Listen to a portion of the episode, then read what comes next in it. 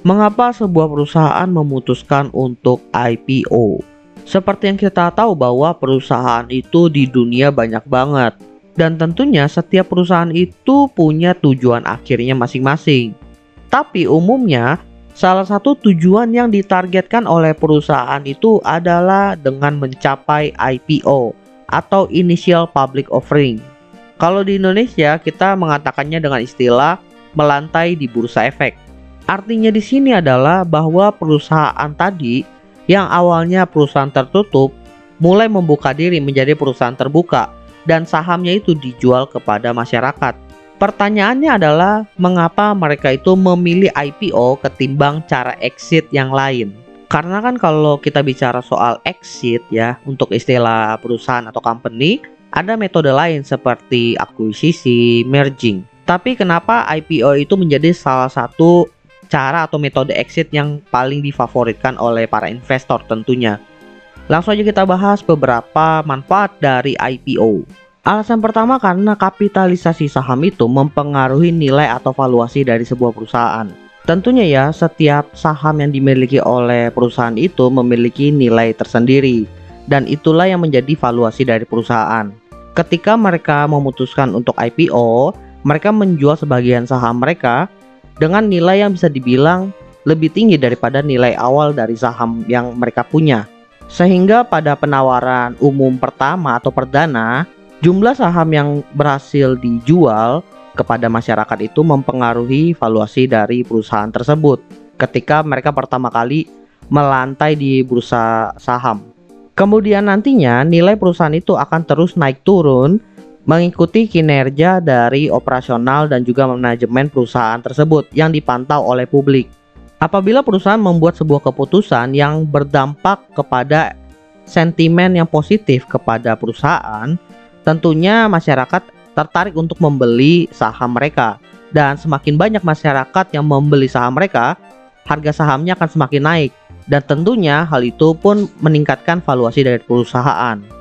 Begitu juga kalau seandainya mereka membuat keputusan yang kontroversial dan juga menghasilkan sentimen yang negatif sehingga para investor menjual saham mereka, maka valuasi mereka juga ikutan turun. Lanjut, alasan kedua kenapa perusahaan memutuskan IPO adalah meningkatkan exposure produk dan meningkatkan kredibilitas perusahaan di mata masyarakat.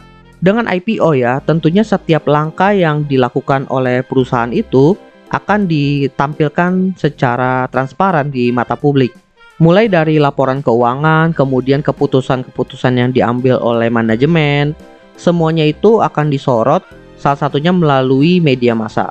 Kalau untuk laporan keuangan biasanya dirilis setiap tahun itu di website masing-masing perusahaan sih. Tapi ada media massa yang mengulas laporan keuangan perusahaan setiap tahun, jadi kita nggak perlu baca sendiri sih. Karena sering disorot oleh media massa ya, tentunya kita bakalan tahu kira-kira produk apa aja yang dikeluarkan oleh perusahaan tersebut. Sehingga kalau mereka itu mengeluarkan produk baru tapi gagal di pasar, tentunya hal itu akan membuat sentimen negatif kepada perusahaan mereka. Jangankan produk baru ya, produk lama aja yang tiba-tiba penjualannya turun itu pun bisa menghasilkan sentimen yang negatif.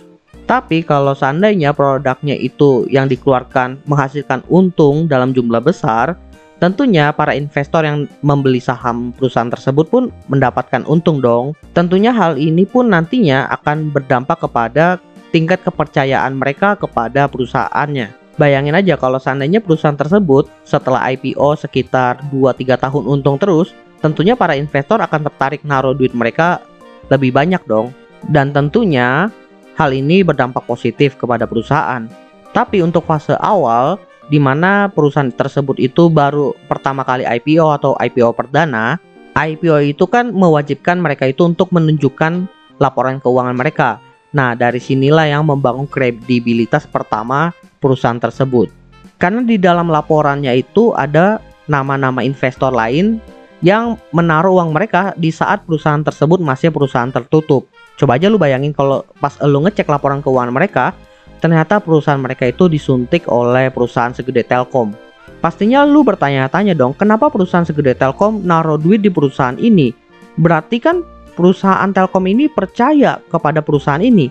Otomatis kita sebagai investor yang jumlah uangnya nggak sebanyak si Telkom ini, ikutan percaya buat naro atau membeli saham perusahaan tersebut.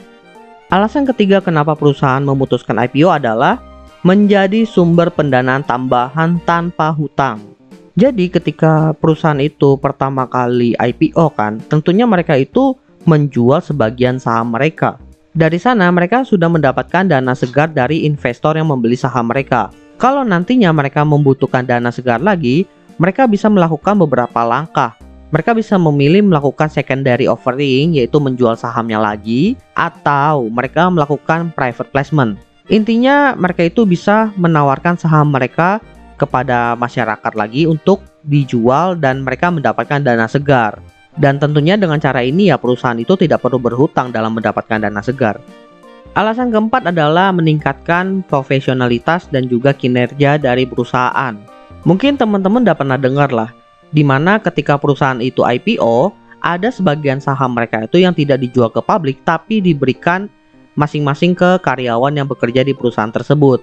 Dari sini tujuan perusahaan itu ya ingin meningkatkan sense of ownership-nya si karyawan. Sehingga karyawan itu merasa, oh gue memiliki nih perusahaan ini juga karena gue punya kepemilikan saham. Dan kalau seandainya nanti perusahaan ini untung, gue juga kebagian untungnya. Atau kalau perusahaan ini kinerjanya baik, sahamnya itu makin naik, otomatis nilai saham gue juga ikutan naik tinggi. Gue tinggal jual. Tapi tentunya ya untuk mencapai titik tersebut, kinerja dari perusahaannya itu harus sangat baik. Dan untuk bisa mendapatkan kinerja yang sangat baik itu, perlu ada kolaborasi antar karyawan. Ya jadinya ini semacam motivasi juga sih buat karyawan dan perusahaannya biar bisa bekerja secara maksimal. Dan masuk ke alasan terakhir kenapa perusahaan melakukan IPO adalah mendapatkan privilege. Privilege apa? Privilege penurunan tarif PPH. Jujur gue kurang begitu paham tentang perpajakan ini. Jadi langsung aja gue bacain dari artikelnya. Ini artikelnya gue ambil dari Stockbit ya. Penurunan tarif PPH badan atau corporate income tax 3% bisa diperoleh sebuah emiten yang tercatat di BEI dan memenuhi syarat kepemilikan publik lebih dari 40% dan dimiliki minimal oleh 300 pemegang saham dengan kepemilikan tidak lebih dari 5%. Para pemegang saham bahkan bisa melakukan jual beli saham dengan tarif pajak cukup 0,1% di mana insentif pajak ini lebih rendah dibandingkan perusahaan private. Intinya di sini adalah nilai pajak PPh-nya itu jauh lebih kecil dibandingkan perusahaan tertutup atau perusahaan yang belum IPO. Oke, jadi itulah beberapa alasan kenapa perusahaan itu memilih melakukan IPO untuk exit ketimbang metode yang lain. Ternyata banyak juga ya manfaat yang diterima oleh perusahaan ketika mereka itu memilih melakukan IPO. Semoga podcast episode kali ini bisa bermanfaat buat teman-teman dan memberikan gambaran lah kepada teman-teman tentang kalau seandainya kalian itu bikin startup itu exitnya itu mau seperti apa dan mempertimbangkan IPO sebagai salah satu metode exitnya nanti. By the way jangan lupa follow Instagram Opsiana Podcast di @opsiana_media karena di situ akan ada informasi-informasi menarik seperti update dari Opsiana Podcast dan konten-konten menarik lainnya yang pastinya nggak boleh terlewatkan oleh teman-teman. Oke, gua rasa itu aja. Thank you buat teman-teman yang sudah mendengarkan. See you next time di Opsiana Podcast episode lainnya. Bye semuanya.